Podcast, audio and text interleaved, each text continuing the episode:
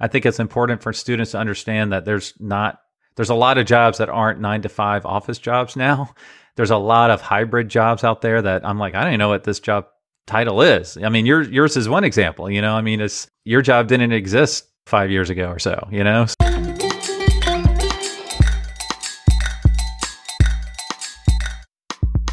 Podcast Junkies episode 203. Welcome back. I'm your host, Harry Duran. Welcome, welcome, welcome. If you're new to this show, this is the one where we interview some of the most interesting people in the podcasting sphere and folks who are doing interesting things in the podcasting space.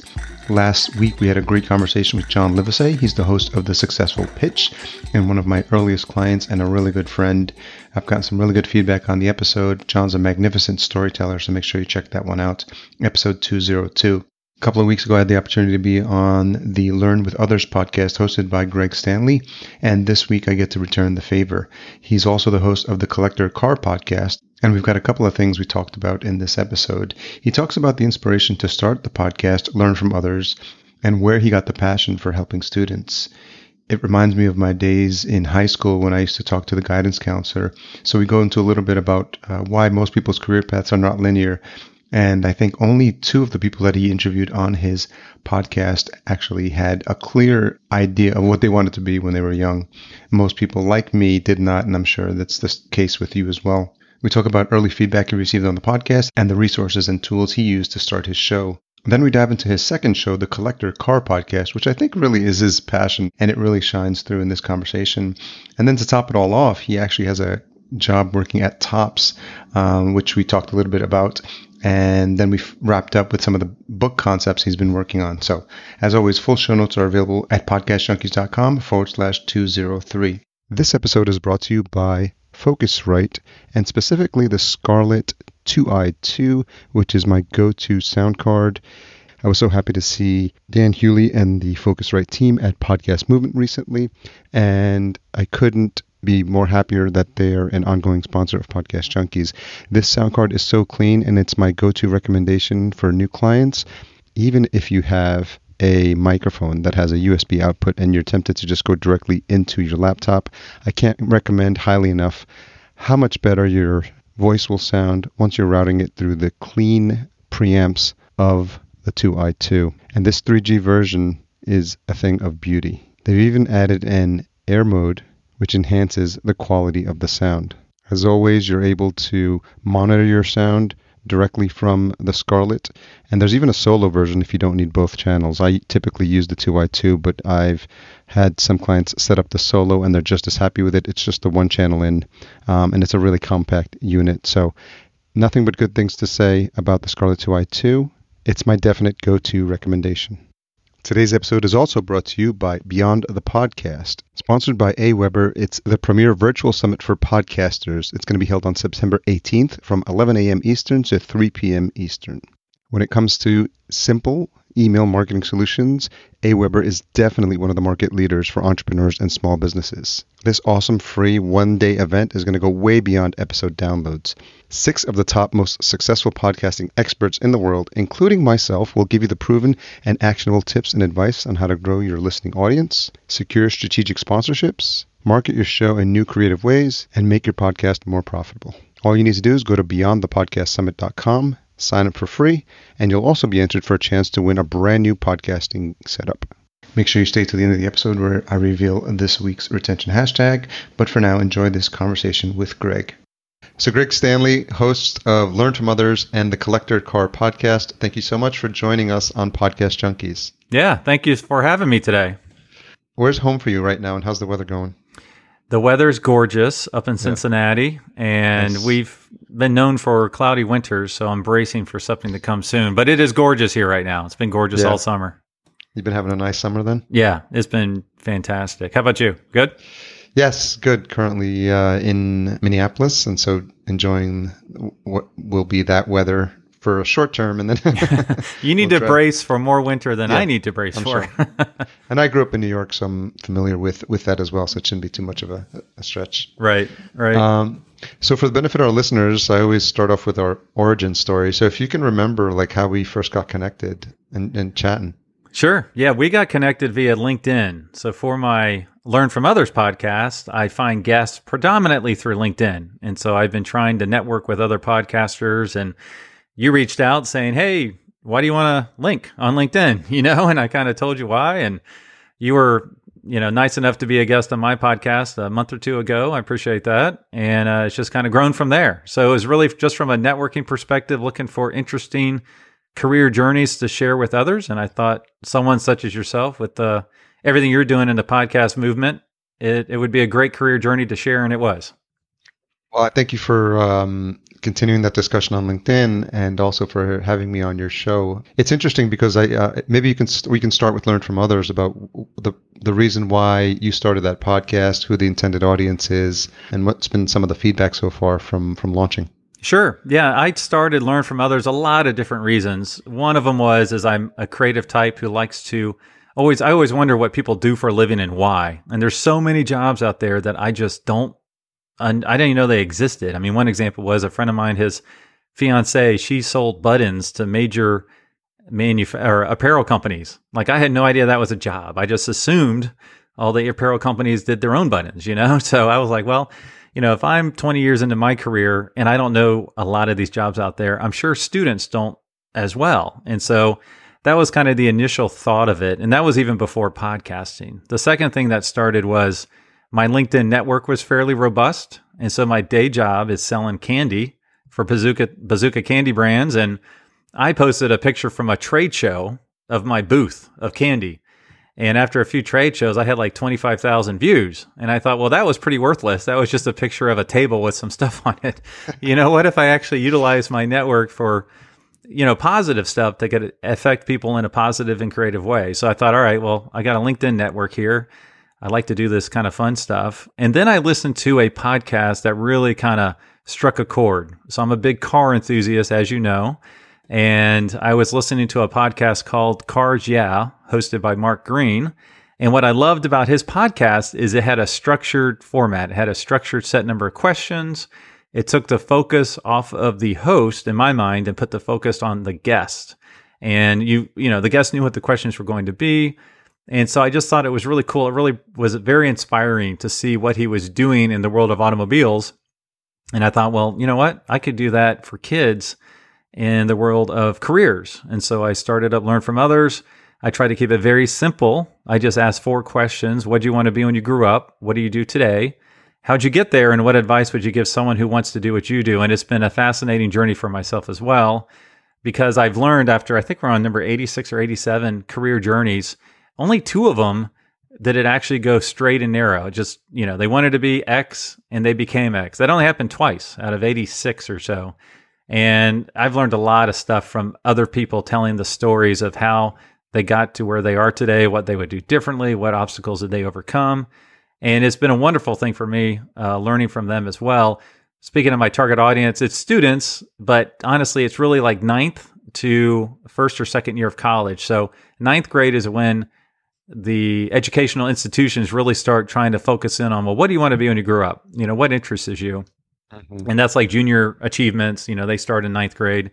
And it really goes beyond that because when I look back, I didn't know what I wanted to do when I was a senior in college. so, you know, it does go through the first and second year of college, just trying to help uh, share experiences that could help the students kind of crystallize their own career path. So, where does that passion for you for helping students out, like, where did that come from? Just kind of peeling that onion back a little bit. Like, of all the shows you could start, you know, why why is this a passion for you, and why did you feel that there was a need for this? You know, I think I'm a closet teacher. I think, you know, that's a career path unexplored. I've had a, a numerous folks tell me I, I would have been a great teacher. My dad was a teacher. He was an educational institution his entire career. I think it's just somewhat ingrained to kind of help kids out in some form. And it just seems like there's such an opportunity out there to share stuff that isn't being shared in, in a large format at this time, you know, and what better way to share than through a podcast that kids can listen to anywhere, anytime, any place. And uh, I just think that's something that I was kind of always meant to do in some form. It's it's almost like a uh, the, the podcast you would want um, back in I remember my high school days when like that's the purpose of the guidance counselor, right? right. Yep. Exactly. so now this is the new digital version of the guidance counselor because it's like people, you know, kids that at that point in their lives, you know, are they don't really know like what they want. You know, they think they know what they want. And I, I thought I, I mean, I thought I was going to be an architect. Me too. And I don't know. I don't know. I don't know. I mean, I like design, so I was. I think. I, I think you know, if I if I if I sort of dig back where that came from, because I've always been a fan of design and, and I used to collect fonts like it was crazy but I never formally studied design but I would just I have an eye for it so like even in, in like UX UI design like with online stuff and apps like I've always visually I know like what looks good together so I think that's where the the architecture stuff was born out of. And so I, I remember I took the Arts and Ideas class, which is a very basic like architecture class right. in, in freshman year. I was just fascinated by all that stuff. So, but again, like to your point of the of the show and all the different routes people have taken, tastes change. You know, your, your whims change, and you you discover new new avenues. And I do you see that as a common thread in the stories people tell? Yeah, absolutely. I've actually started doing some speaking based on this, and one of the things that came out was first off, the plan rarely goes as planned. Is kind of what happens is people end up taking detours, going different directions because of their interests change. One example is myself. I went to college on a music scholarship that lasted about a year, and then I was computer science that lasted about a semester, and then I was architecture. I actually did architecture for a year and a half, and it is something that comes through is that things change. Also, you're shaped by your environment. I've had a couple guests. One of my guests, she grew up with three engineers her mom, her dad, and her brother, I think. So she naturally became an engineer. And she realized when she was an engineer, I don't like this. so she changed her entire career path after getting her college degree. And it's because she was never, you know, she wasn't really exposed to anything other than an engineering career path. And so it's something that people really need to explore and look around and experience, you know, a lot of different things out there that you just don't know exist unless you really look for it.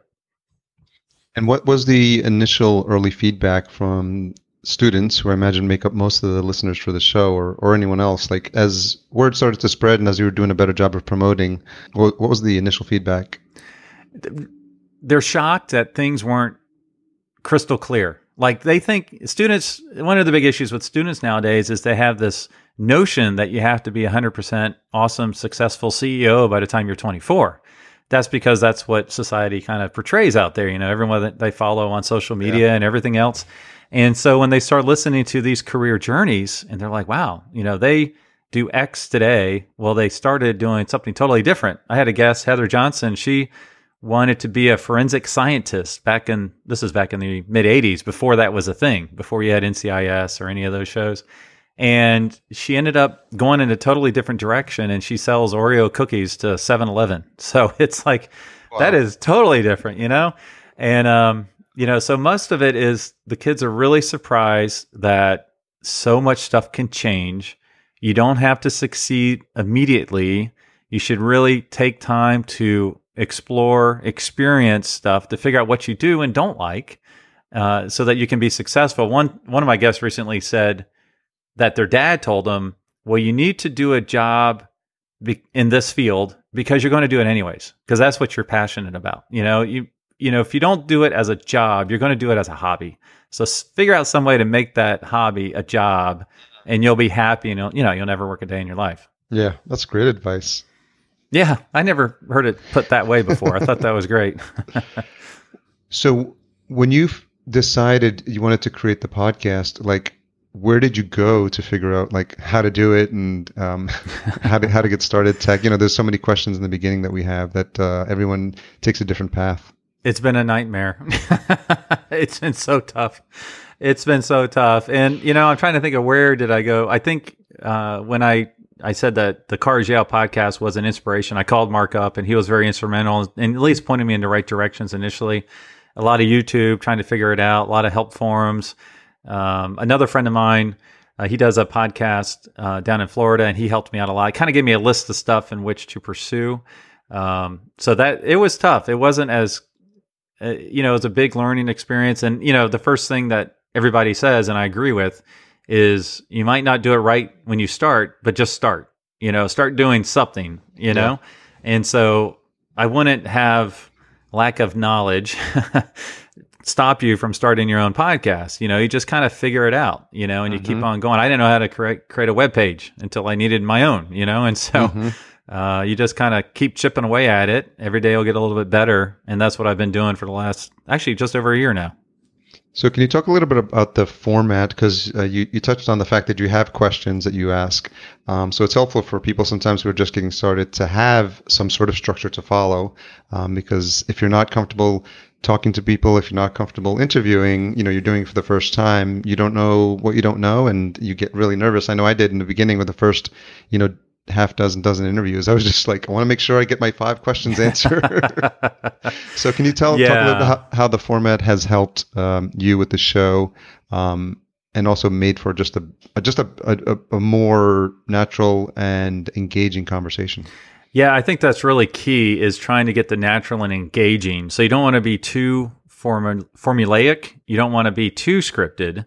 And so what I've done is I have my four big questions. So those are the ones I want to get to at some point. It's the, you know, what do you what do you want to be when you grow up? Because I think it's important to understand that what you wanted to be when you're little doesn't necessarily mean that's what you're going to do when you're big. Uh, what do you do today? That's the key question. And part of that is how did you get there? So walk us along your career path. So, you know, if someone was, you know, I also ask them typically what was their first job, which is always fun. You know, people like to walk down memory lane there, but kind of take us from your first job to your job today along your career path. And, and, and within that, it's a lot of sub questions I have prompted in case needed, such as, you know, what was one of your favorite subjects or hobbies while in school? Um, I try to have, uh, you know, five or six sub questions to kind of just have in my back pocket, depending on how the the uh, conversation's going. Once we're talking about their career path, you know, is there an obstacle that you had trouble overcoming? You know, what are what's your typical work days like? I think it's important for students to understand that there's not there's a lot of jobs that aren't nine to five office jobs now. There's a lot of hybrid jobs out there that I'm like, I don't even know what this job title is. I mean, your yours is one example. You know, I mean, it's Yeah. it, your job didn't exist, you know, five years ago or so. Yeah. You know, so um, so anyways, use the big questions to kind of keep the format going. Have a lot of little sub questions depending on the conversation. Um, I think it's really it's it's important to be yourself. So I'm kind of goofy and I like to make funny jokes every once in a while. So sometimes I I do those, and a lot of times people seem to like them, but sometimes I edit them out on the cutting room floor. you know, I want to be sure the focus is on the guest and not me. So what I do mostly when I edit is I cut out myself. So I try to cut out Mm. me as much as possible. Yeah. You know, ninety percent of it I hope is the guest, and I, I try to help out as well by cleaning up you know some of the glitches that may have occurred. And then as I progress on, I just try to keep it moving. I have had sometimes where, you know, one interview might be 18 minutes long, another one might be 48 minutes long, you know? And so it's really depends on what their career journey is all about. I mean, they might only be in the career field for four years, so that's going to be not that long. Whereas someone else, I had a retired NCIS agent one time and his was quite a bit longer, you know, and I didn't want to cut any of that out because it was such rich information about his career path and what he did and what advice he would have for others. So I don't keep myself to a scripted time frame. Now I do want to. I make. I, I would like to keep it under around thirty or under if possible, but um, I, I just try to make sure the content's there. And one thing you know at the end is I'm a huge car enthusiast, and so at the end I like to have something fun. Which I was really kind of wondering about when I did it at first, but I've gotten more positive feedback on that uh, for a couple of different reasons. So I pick out, I ask you, what is your first car? What was, and what's your dream car? And then I pick out a cool car for you based on your job, which is always a lot of fun. And uh, what I have found is that my guests really like it because they like talking about their first car, even if it was a horrible experience. It's still a fun, fun experience. And then picking out a cool car from them is fun. And then folks remember the podcast because, oh, you're the career podcast with the car question at the end, you know? So, you know, it plays to my passion. Uh, one of your previous guests that I had as well, John Cochran, he uh, he mentioned, you know, you ought to have a car specific podcast, and I Uh. and that was the initiation for the second podcast was John, and uh, he had a great question. He said, uh, if if people don't, how would people describe you? You know, are you the whatever? Are you the photographer? You know, are you the crafter? Are you the what? I'm, I'm the car guy. Well, then you ought to have a car podcast. You know, so that was very wise. So let's talk about the Collector Car podcast. Um, how long that's been going, and, and what what your initial thoughts are about um, how are you going to apply what you learned from learn from others um, to launch that? Yeah, it was kind of organic. I kind of was like, well, if I'm going to do a car podcast, what should it be about? And I just recently rebranded it to the the Collector Car Podcast. I was trying to be laser focused. Everybody knows it's a podcast about collector cars. And you know, originally I was talking about my passion with cars, and a lot of that has to do with what are the market trends out there in the auctions for classic cars, collectible cars, exotic cars and then I started layering in guests. So if I had a guest on Learn from Others that was in the automotive industry, I could add on a, you know 10 questions at the end that I could then have as part of my podcast for the Collector Car podcast. And since then, I've actually started to interview people who have collections of cars and what's their passion, why that brand of car, what you know, what's the car that got away, and I have fun too. I actually added a gun, a fun game I call Keep, Cash, or Crush and so I pick out three really cool cars for them that are they're passionate about and they must keep one, they must catch one in and they must crush one. And I'm finding that that is that's awesome. I don't edit that one because the moments of silence and the stuttering over words makes it priceless because you can tell that they're really struggling to figure out what to do with these cool cars that they're so passionate about. So I added that, and that's actually worked out well because then I can spin that off as like a uh, a bonus podcast that's much shorter, just the that aspect of the podcast. So I kind of break that off every once in a while into a little bonus podcast. So it works out well. How many episodes are you up to with, with that, that one? I've posted uh, 31. Okay. So, yeah. And so do you do you get to see their collections? Do they send you photos? Like, because I'm I'm really interested now because it could be the person who's just got a couple of Porsches to the to the guy who's got the whole garage of like you know Jerry Seinfeld, right, 30, 40, 50 cars. Yeah, I haven't seen him yet, but I've been invited. And speaking of Jerry Seinfeld, the guest I recorded today, he actually sold a car to Jerry Seinfeld, which was really cool. It was a Porsche. It was really cool. And he had a little story about meeting Jerry, going to the bank with him, and, you know, that kind of stuff. So uh, that will happen because I know I've had the invites. I just haven't had a chance to make it out there yet. So, and what's been the biggest collection from someone that's been on the show? Well, the collector part just started. So I think the one I recorded today, he has 20 Porsches. Um, there's wow. a few. Yeah, that's pretty nice. Uh, there's a few other folks. Actually, that it's been about 10 to 20. Um, I know some local folks here in Cincinnati that have much larger collections that have given the verbal, but I haven't had a chance mm. to set it up yet. And you know that's really cool because if they don't want to, if they want to be anonymous, they can. You know, just hey, you don't have to use your name. We could talk about your collection and generalities and uh, you know have some fun with it that way where you know someone who might be private might be willing to share their passion because it's just from an anonymous perspective but they can still share what really drives their collector passion. So speaking of passions uh, obviously noticed it looks like the mustang logo behind you. Um, so what what's the story behind your passion for cars? Like how how far back does it go? Like what, where's your memory take you? It's funny you ask that logo you see behind me, my wife made for me for my 66 Mustang convertible that I sold last year, but it was a wonderful experience while I had it. Mine goes back to when my mom used to draw me cars when I was like five. Wow. So, yeah. So I was amazed that she could draw these cars. And I think that's why I, I like to draw. I like to do artwork and stuff. And so I had two passions came from my mom drawing cars for me when I was really like four or five years old. I think that was the first thing. And then the second thing was is my dad's friend when I was like 15 brought a 66 Mustang convertible to the house for the night and I just fell in love with it. I I have pictures of it and I offered to wash the car just so I could touch it. And ironically, I never touched it or washed it or got a ride in it. So I don't know what happened there. And eh, you know, shortly after that, I was I took a test drive. I decided I'm going to drive a Mustang. I've never driven one. I'm going to drive one. I'm 16 years old. So I go to a local car lot they have a 65 Mustang there. It's hmm. like beige and it doesn't look great. And my buddy and I, we go test drive it. And as we're pulling back in, uh, we're turning across the highway. Smoke comes out of the underneath the hood. And so we get out there, we're like panicking, running and run inside. And the guy puts it out. And as he's putting it out, this red convertible passes by with four people in the car honking and laughing at us. And so we push the car in and it doesn't burn down, thankfully. Well, that night I go to a friend's birthday party and that red convertible's there. and end up spending the whole night sitting in the back seat cruising Jacksonville, Florida in this red convertible. So I think that's when it was cemented. Mm, Was that those two experiences on that one day? that's interesting.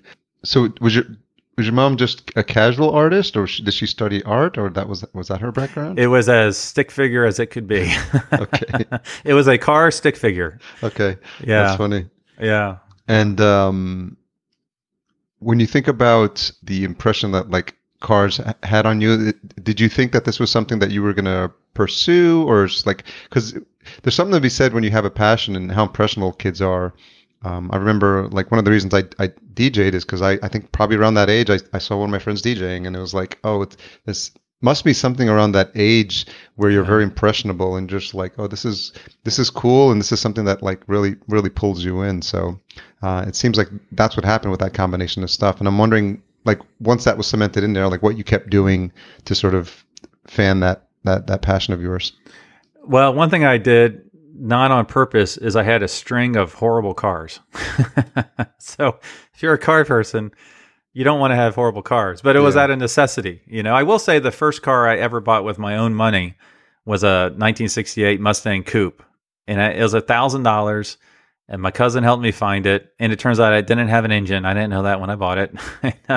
so he he helped me put an engine in it for like 250 bucks, and it was a wonderful first car. And the reason I, I sold it, you would think, well, there you've already realized your dream as your first car you actually buy. The reason I sold it is I was driving a lot for work. I was a cracker stacker for Nabisco, so I'd go mm-hmm. visit grocery stores in Jacksonville, Florida. So I, I remember one day I had 101 fever. It was 103 degrees outside. I was driving all day and I had an exhaust leak and I had no AC. Oh.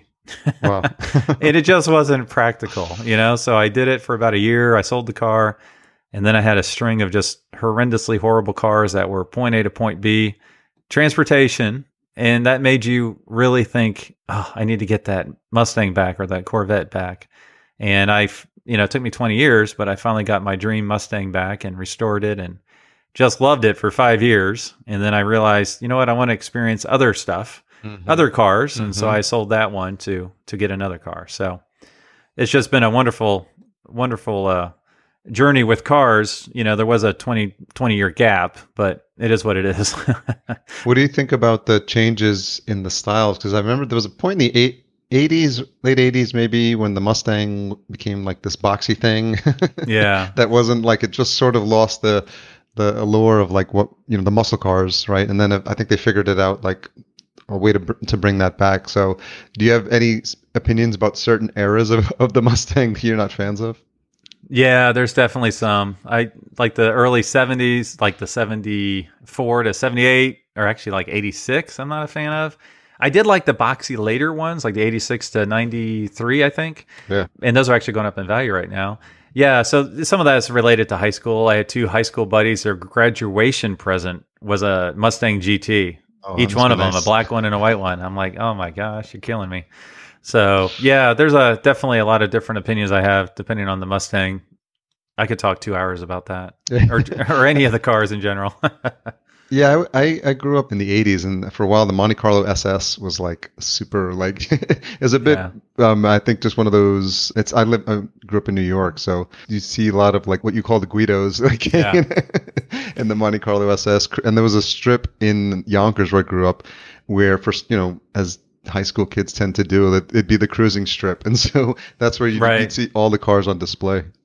Didn't we have the same high school car? Like, Oh, the- didn't we? But the I had a Chrysler Laser. I Chrysler shared with Laser, my yep. sisters. I had an '86 Chrysler Laser. You had one as well, which is a small world thing. That that wasn't officially my first car because I had to share it with my sisters. It was a turbo though, and uh, I just noticed Jay Leno's doing a part of about that car on his Really? upcoming TV show. Yeah, oh wow, I gotta. Gotta check it out. I think I had my original eye on the Dodge Daytona. Yeah, that's right. You had and, the Dodge Daytona. and and no, I had not. Well, I had my eye on the Dodge Daytona, but it was like the sister. The Chrysler was the sister car because you know in the, right. in that day and age, Chrysler and, and, and Dodge were you know the same company, Right. so they were just making variations of the car. And I was like, well, it's not the Dodge Daytona, but it's the Chrysler Laser, which is like basically the same car. I think the Dodge had better wheels though. Yeah, yeah. I think it looked a little better. Yeah, that's So- funny. Can you talk a little bit, about, a bit about what you're doing now for your, your current day job? Because it seems like you've got a mix of all these different uh, passions and, and stuff. So maybe I'll talk a little bit about the work you're doing now. Sure. Yeah. So my day job is I'm a national sales manager for Bazooka Candy, which is a division of Topps, the baseball cards. And so I have a wonderful job, wonderful company, great boss, great bosses, boss. Everybody's just awesome. It's a really great culture we have. And I call on basically the C store, the convenience division. So mm-hmm. I'll travel across the US, mostly in the Northeast, calling on some of the big divisions. So if you think of any of the major gas stations in your area, like a Speedway or a Wawa or Sheetz, that's my job is to go in there and tell them, here's why what we sell is so awesome and why you need to carry more of it. And thankfully, we do have really great products. So my products would be like the uh, ring pop, you know, like the the candy wedding ring, juicy drop pop, push pops, bazooka, obviously. So it's been a, a wonderful time. I've been there almost four years, three and a half years. And what's nice about it is I since I do travel quite a bit, I can make some connections or meet people that I meet through the podcast uh, while I travel, which is kind of cool. You know, I just grab coffee as I'm driving through or whatever. So that's been a lot of fun. What have you noticed about uh, changing tastes in people like um, with those candies? You know, some of it, there's probably a, a, bit of nostalgic allure for some of the bazooka, bazooka brands, I would imagine. But uh, do you see anything else in terms of trends with some of the other stuff or just overall? Are you teeing me up for a product placement? it's funny you mentioned bazooka and retro because we just launched a retro bazooka. We call it bazooka throwback. So it's pretty cool. It's a little retro design back in, I think, the 1983 uh, packaging with the comics. 40 years of comic strips are back in the com- in the gum, which has been my number one request at trade shows. And what's really fun is the the original artist who did the comic strips. Well, he's not apparently doesn't work for us anymore, but there's someone at our company that had had input on some of those. So wow. he actually made like three or four new comic strips uh, for this relaunch, which is pretty cool. But overall, you know, that's a that's a very niche kind of item. That bubblegum that's retro has such a distinctive taste. Bubblegum as uh, not bubblegum, but gum on general, kids aren't eating as much. They've switched to like gummies and yeah. hard candies and stuff and non-chocolate candies, which works out great because that's the product I sell now. So when you're looking at trends, they've gone away from the kind of from the mints and the gums more to the candy and the gummies, and gummies are just nuts right now. And I think do do you see or do you get any pushback from folks looking for like maybe less sweeter versions now that people are more like aware of like how much of that stuff they consume on on a regular basis? You know, not really. It's so funny because you see that a lot in the news, but then you know every once in a while I hear from it from maybe a buyer, but then it sells. It sells like crazy. So you know the parents buying it for the kids, and it's it's a it's not a everyday consumable. It's like a, a sweet treat so it's more of an indulging, you know, we call it edible entertainment because they can kind of play around with the food while they eat it. Um, yeah, it's more of an indulgent item versus a staple. So I think they're uh, they don't worry about it as much on those types of products. It seems like there's uh, just this, I've been noticing for a while just this trend of like nostalgia uh, and and things that just kind of remind you. I mean, you, you see it with like Stranger Things, for example, like the TV show, like it just instant blast to the yeah. back back to the 80s, which they did a real good job of. But then you see brands being, you know, reborn. Um, we actually work with a, a client called uh, K Swiss, the sneaker company, and oh yeah, they've been able to do a, re, a, a, sort of a rebranding. So, is that something that you you just happen to notice? Yeah, you know, it's funny. Uh, we have really smart people that work on our new product development stuff, and I know they've been looking at trends, and I think just the nostalgia trend in general. They picked up on that probably a couple years ago now, and it just takes a long time to get a product through development. And so I don't know that we'll be coming out with anything else nostalgia or retro, but that is something huge. You mentioned Stranger Things. I've personally never seen an episode.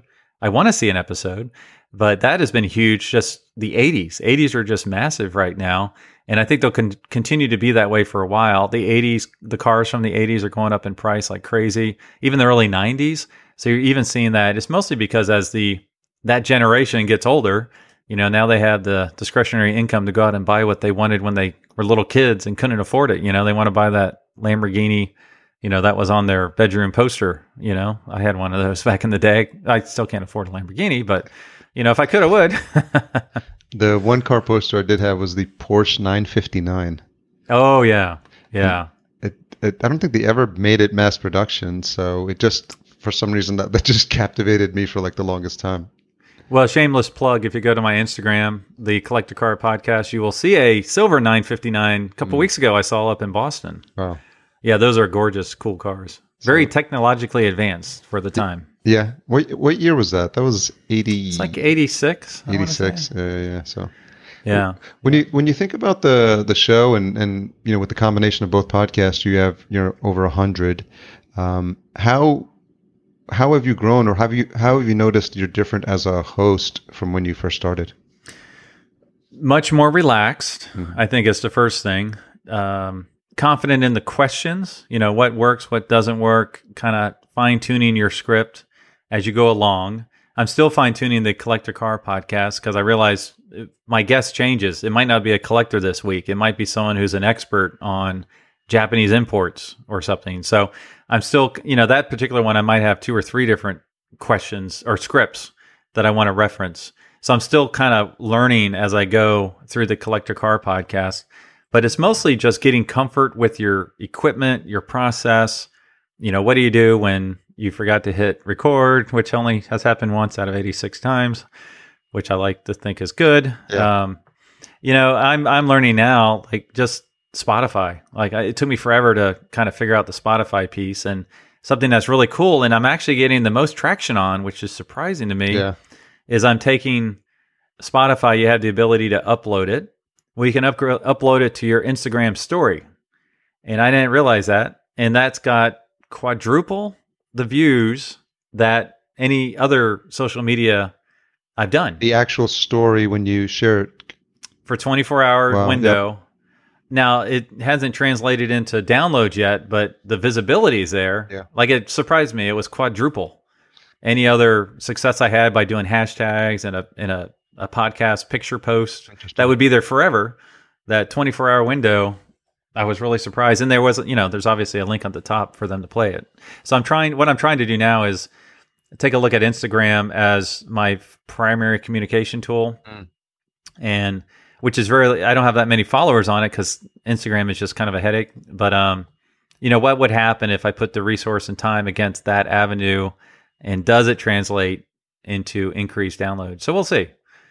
Yeah, it's interesting, and uh, and for the benefit of, the listener, um, they may not be aware of it. So, number one, if you're not on Spotify, I've talked about it many times, and I had it validated when I called my 75 year old father, and he told me he was um, into grounding, which is basically when you get your bare feet on the grass and to sort of ba- balance. Uh, So that that was number surprise number one. Then surprise number two, he's like he heard about it on a podcast, and I'm like, wait, you're listening to podcasts, Like, Right. you know, I, I've been uh, he's he's known that I've been trying to explain what I do for the past like five years. Haven't had any luck.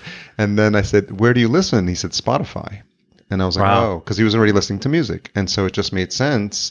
And you know, all the metrics that I look at, um, you know, because they had such a head start in, in people's um, share of ear, as you call, uh, you know, as I like to call it, Right. um, you know, it's it's easy to just take that audience now and say, by the way, you want something, you like listening, obviously, you want something else to listen to, uh, and that's why you see Spotify at about ten percent, you know, depending on which of the metrics you look to, but roughly, it's very quickly become the number two destination for people. You know, they they've leapfrogged beyond what you know people thought that was going to be Google podcasts, but they still haven't gotten their act together with, you know, Right, and and right. because Android is so fractured and it, they can't control the device experience like Apple does. Um, Right. You know, the minute Apple put Apple Podcasts on the as a default app loaded on the iPhone, I mean that's really when you noticed that it took off. So, are, are you seeing, or have you made sure you're submitting to other platforms as well? Because now that in addition to Spotify, there's Pandora, Radio.com, uh, iHeart, TuneIn. Those are really they're really doing the same thing. Really, just kind of using that leveraged audience to introduce them to podcasts. Yes, I have actually. I've got a whole list of painful links I have to keep track of for sure. And I just got, I think I just got in on the beta test at Pandora. Uh, I think it's still, anyways, I, I did go through uh, Libsyn. They put a request out if you want to be on Pandora, shoot them a note. So I did send them a note to see how that works. So actually, that was recent. That was like two weeks ago. Yeah, I just ran into um, a friend of mine who works there, Lindsay Bowen, and he was talking about the process they go through.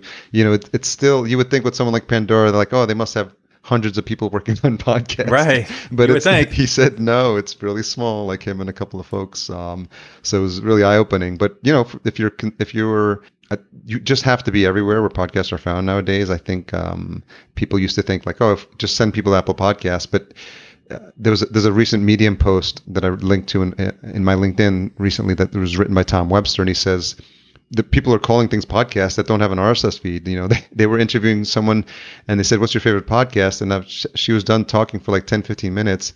What she was referring to was a YouTube series. But, Oh, in, but in her mind, that's a podcast, right? So, right.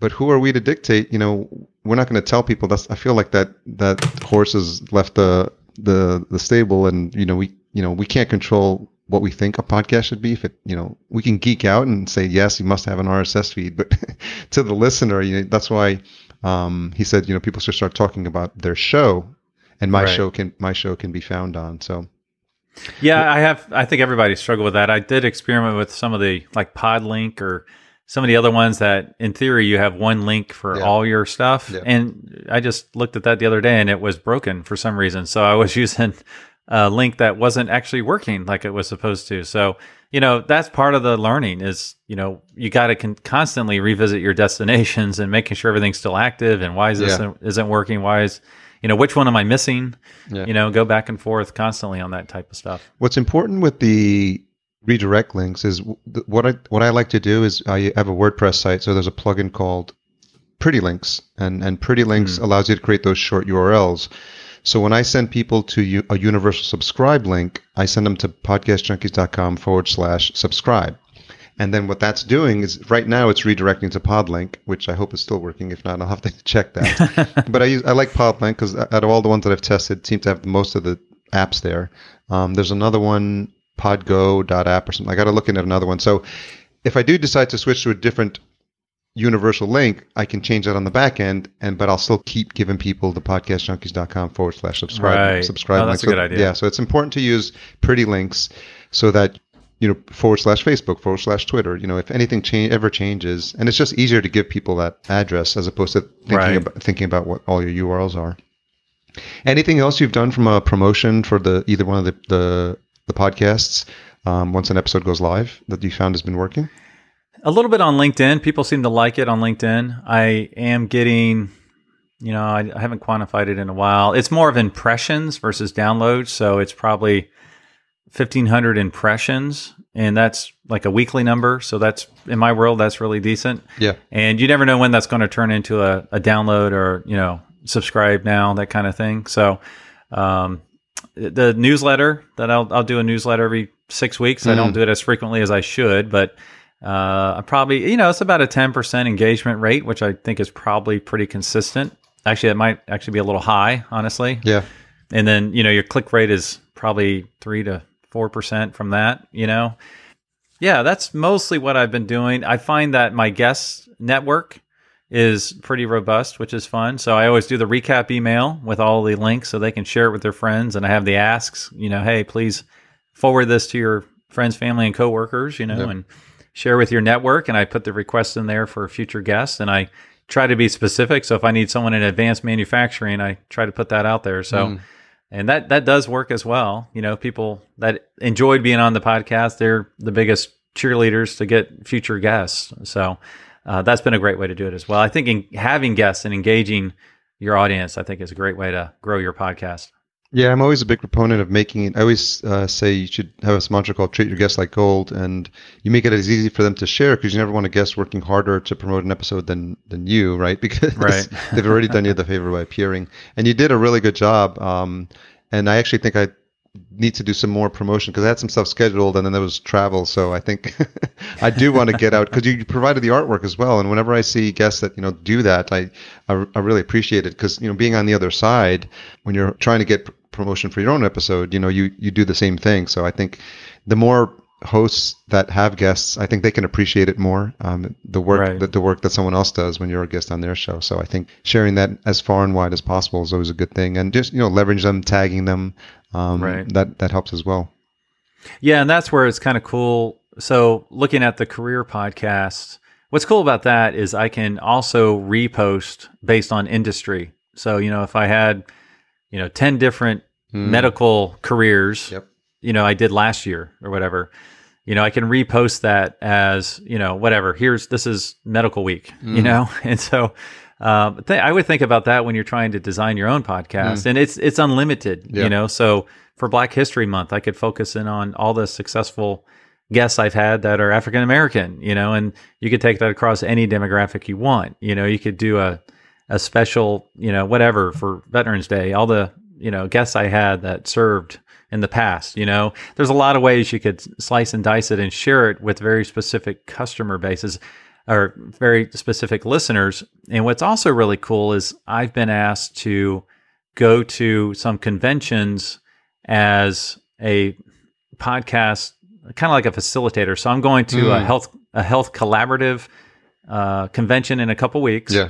And all I'm doing there is I'm interviewing people for their career journeys. And I'm doing a condensed script, still the same four questions, but I'll probably lose the car part of it. But, you know, I'll have nine folks that I'm interviewing at the actual Health Collaborative convention that will then be shared through their network and obviously my own as well. And then I have a junior achievements next year where everybody who's a participant, a vendor, or a company that is sharing their stuff with students, I'll interview folks so that the students can listen either before the convention or after the convention to learn about the folks they're either going to meet or they just met. So it's kind of cool. And if they're interested in becoming a welder, all right, well, I can listen to his career path and what advice would he give for someone who wants to do what he's doing. So there's a lot of ways to kind of plug into different avenues of finding new folks to listen to the podcast. Yeah, it's so important that point of really thinking about like the future of your show and thinking about all the different ways that uh, you can repurpose the content because i mean that would almost your episodes would almost lend themselves perfectly to a book as well you know Yeah, ironically, I have three planned. Just don't have time to write them. Uh, one, one kind of like the uh, "Who Moved My Cheese," you know, very simple, more for like an eighth grader. Uh, one a little bit more uh, for the high school student. You know, what have I learned from all these career journeys? And then one for a business professional or just a, a professional who has succeeded. How can I share with the next generation? Kind of idea. And it's interesting you say that because I'm actually speaking to two different groups at Xavier University in the next, actually next week, and then in three months. And it's mm-hmm. about that exactly. It's about, you know, what have I learned from all these career journeys that I could share with the next generation? And then also, you know, what can students do now that would help them succeed based on, you know, what I've learned from all these different career journeys? So a lot of different fun stuff that can come out of it. Yeah, and, that point you made about categorizing your episodes, I've done it as well because I've had you know female podcast hosts and and international podcast hosts and African American, and so I started making categories, and then within WordPress for that post you can tag them. So I think it's just been a challenge to figure out what's the best way where I can have cat. It would be nice to have categories on the website to say if you want to just you know, for to see all female podcasters or, or Lat- Latino podcasters or African American podcasters. But I did create social media. Say for a while, I was running it through Edgar, which is our scheduling tool. It says, you know, just th- these are all the female hosts on Podcast Junkies, and it would, it would the link would be back to the site with the, you know, female podcasting tag, and so it would only show the episodes that fit that category. So it's it's similar to uh, I think what you were talking about. But again, it's just as a podcast host, we should always be thinking about different ways to t- take that same content and show it to a new audience. Yeah, and I'm glad you said that because I actually categorize all my podcasts on my website based on the career cluster that's defined by the Department of Education. So, That's you know, smart. there's yeah, you know, so when a student goes to my website, they can click on the career cluster that interests them. So it might be human services, might be financial, might be medical. You know, there's 16 of them, and I, I need part of the goal is to fill them all out really well. So, like, I need some advanced manufacturing folks. I need to have some STEM folks. I need more folks in the transportation and logistics realm. I found that, you know, there's certain folks that you, you do have to be careful in that when you get approached for someone to be a guest on your podcast, you don't want too many of the same career journeys all at the same time. And so I'm trying to make sure I keep it diverse from a career perspective and making sure that I fill out those different 16 different career clusters, which is a great way to have a goal for your podcast. You know, helps you focus your efforts by trying to pursue those different folks. And uh, when we talked, you mentioned something about gaming. So immediately I thought of Danny Pena, who's been uh, on the show a couple oh, of yeah. times. So I think you, yeah, I think you guys connected. I don't know if that's uh, still a work in progress. Still a work in progress, but I did okay. have Eric Monacelli, who is the director of video game production for Marvel, on. He was nice. super cool. He had a really interesting career path, very smart, and he basically he failed at a lot of different things until he figured out what he wanted to do. And so he's just rocking it over at Marvel. I mean, he's had the most recent Spider-Man game that was like the most popular one ever. And then he synced me up with uh, James Cooper, who is a designer at Insomniac Games. And they, wow. yeah, he actually, they're the company that actually made the video game for Marvel and they were just recently purchased, I think, by Sony. So I've got another video game designer coming on soon. I think he does the environments within a video game. So you know, one of the I've I've been told that if you want to get students, you need to focus in on what they're interested in, and becoming a video game developer is one of the career paths that they're very interested in. So having more video gamers is very high on my list to get them on there, whether they're a designer, you know, whatever. They could be a professional video game player, anything in that realm. I do want to get more of them on, learn from others. Yeah, it'd be exciting if you can you can get that synced up with Danny. He's got a great story. He's been he's one of he's actually an OG podcaster, so he's yeah, been doing it like 10, 10, 11, 12 years, which ties into the gaming too. So he's he's got a great and he he produced his own movie like uh, solely on and he edited it solely on iMovie, which is amazing. Oh yeah, yeah. I started watching this doc, a documentary. So yeah, I started watching this documentary after we had talked. Yeah, so yeah. yeah, so the video game stuff is really cool and really interesting couple of questions as we wrap up. Uh, what's something you've changed your mind about recently? Something, you know, I told myself I'd prep myself for these last questions at the end. Changed my mind about recently. That's a great question. And this is the part you referred to earlier when you leave it, you just leave the silence in when it gets. That's right. You just leave it in. You know, I, I, think it would have to be the social media aspect of trying oh, yeah. to reach more listeners by doing the Instagram stories. Mm. I think that that's been the biggest thing because I'm like, all right, if I'm going to put all my effort into one social media basket, let's see what this one does. You know, and it is yeah. showing fruit already. So it's only been about a week. Actually, it's not even been a week. So. And that's the most important thing, like trying something out, but not like willy nilly, like just like the shotgun approach, and just not and not measuring it. That's right. That's because that's the worst thing you can do because you're like, I'm putting it anywhere, everywhere, but I'm not tracking if it's make if it's moving the needle. So I think that's the one thing you're doing that's important as well. Right. Yep. What's uh, what's the most misunderstood thing about you? You know, I think I'm not as smart as I look. No, I'm just kidding. I think I'm a more relaxed and carefree guy than people think when they first meet me. I think they think I'm very regimented and, you know, which may I'm sure there's part to that, but I'm much more of a relaxing, jovial kind of guy. So uh, I want to thank you for taking the time to come on Podcast Junkies and sharing your story with our audience as well, because sort of like what you do with Learn from Others, where you're, you're educating people or students on what's possible in the world of careers. I think in the same way, like having just this wide variety of, of podcast hosts on my on my show really show listeners that there there is no one path to podcasting either, um, right. and people and there is no there's nothing wrong with having multiple shows and and it, it, engaging in multiple passions. So I appreciate you sharing your story. Yeah, you actually, in prepping for this, you reminded me. So your goal is to help a million people find their voice, correct? Yes. I'm going to pay homage to you. My goal is to help a million people share their career journey. Nice. So I, th- I thought, man, that syncs up just right. so we're, we're, helping each other uh, fulfill our missions. That's right. Yeah, exactly. Awesome. So, where's the best place? I know you've got a couple of different shows. Um, so, in terms of people engaging with you, and best place to point people to for support of the show. Sure. So on Instagram, it's just learn from others at learn from others, and it's at the Collector Car Podcast. Whole three word, four words all together, and it's the same for the website. So learnfromothers.org and then the collectorcarpodcast.com. So I'm building like, you know, I still have the YouTube, I still have Facebook, that kind of stuff out there, but most of the activities on Instagram and obviously on the website, which I update both of those. I have a blog there. I update both of them probably three times a week.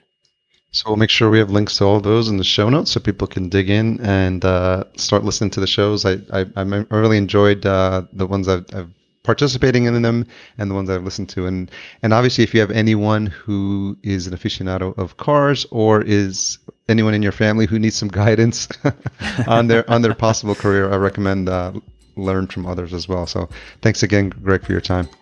Thank you so much, Harry.